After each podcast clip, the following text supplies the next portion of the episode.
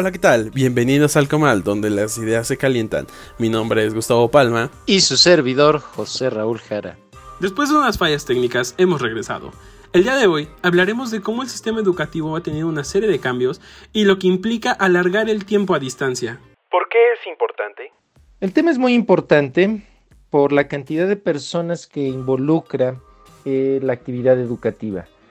Además de que impacta directamente a la economía. Eh, los millones de alumnos que hay en el sistema educativo nacional, así como de, de docentes y directivos, es muy importante y obviamente marcan un ritmo de algunas actividades económicas como puede ser el turismo debido a los tiempos de vacaciones o también de industrias como las de papelería, ¿no? en cuanto al regreso a clases y, el surtido de listas de útiles. Otro tema particular de, su importancia es las actividades que se desarrollan dentro de la casa. Si estamos en una etapa o seguimos en una etapa de confinamiento, pues obviamente debemos de tener ciertas actividades a realizar dentro de la clase. El hecho de que el regreso a clase se haya aplazado o hubieran llegado a tomar otro tipo de medidas iba a condicionar directamente lo que se iba a desarrollar durante el confinamiento y así generar una cierta movilidad ocupativa y, social de las personas. ¿Cómo es que se desarrolló?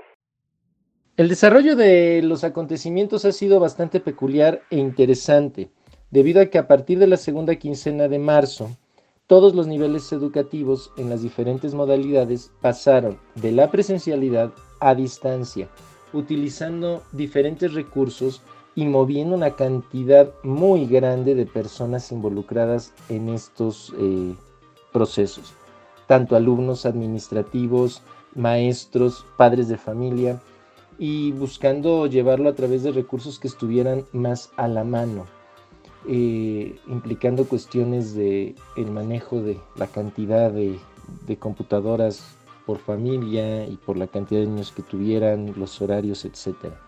Se esperaba regresar a la presencialidad en mayo o para finalizar el semestre, cosa que debido al comportamiento de la pandemia no se pudo lograr. Se esperaba después empezar el semestre ya con algún modelo híbrido, semipresencial, etcétera, cosa que tampoco se, se está llevando a cabo.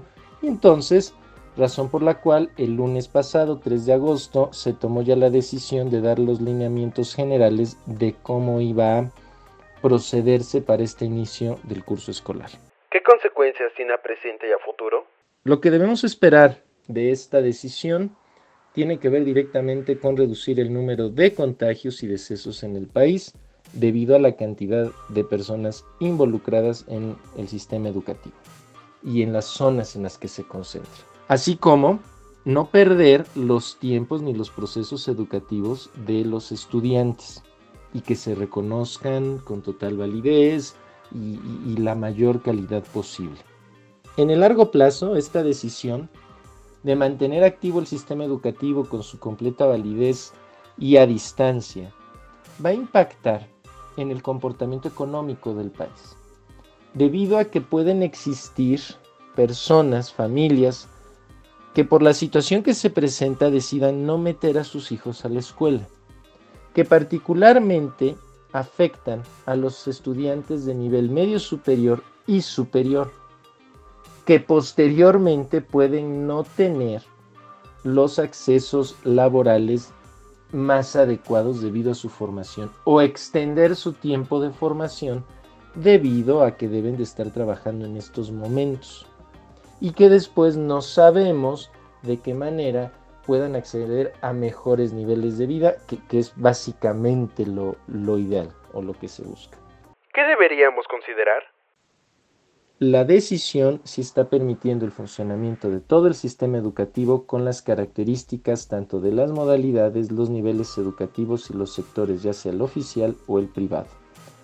No puede dar todas las respuestas debido a que también hay cosas que dependen de los estados y no se está metiendo ni generando otro frente de conflicto en cuanto al comportamiento económico aunque muchas personas quisieran ver que tomar una decisión sobre reducción de las colegiaturas en el sector privado, e, etcétera.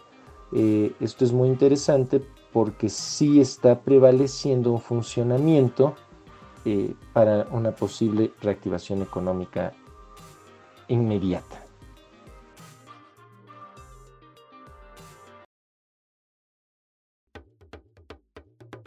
Esto fue todo por hoy. Nos vemos en el siguiente episodio. Mi nombre es Gustavo Palma. Y su servidor, José Raúl Jara.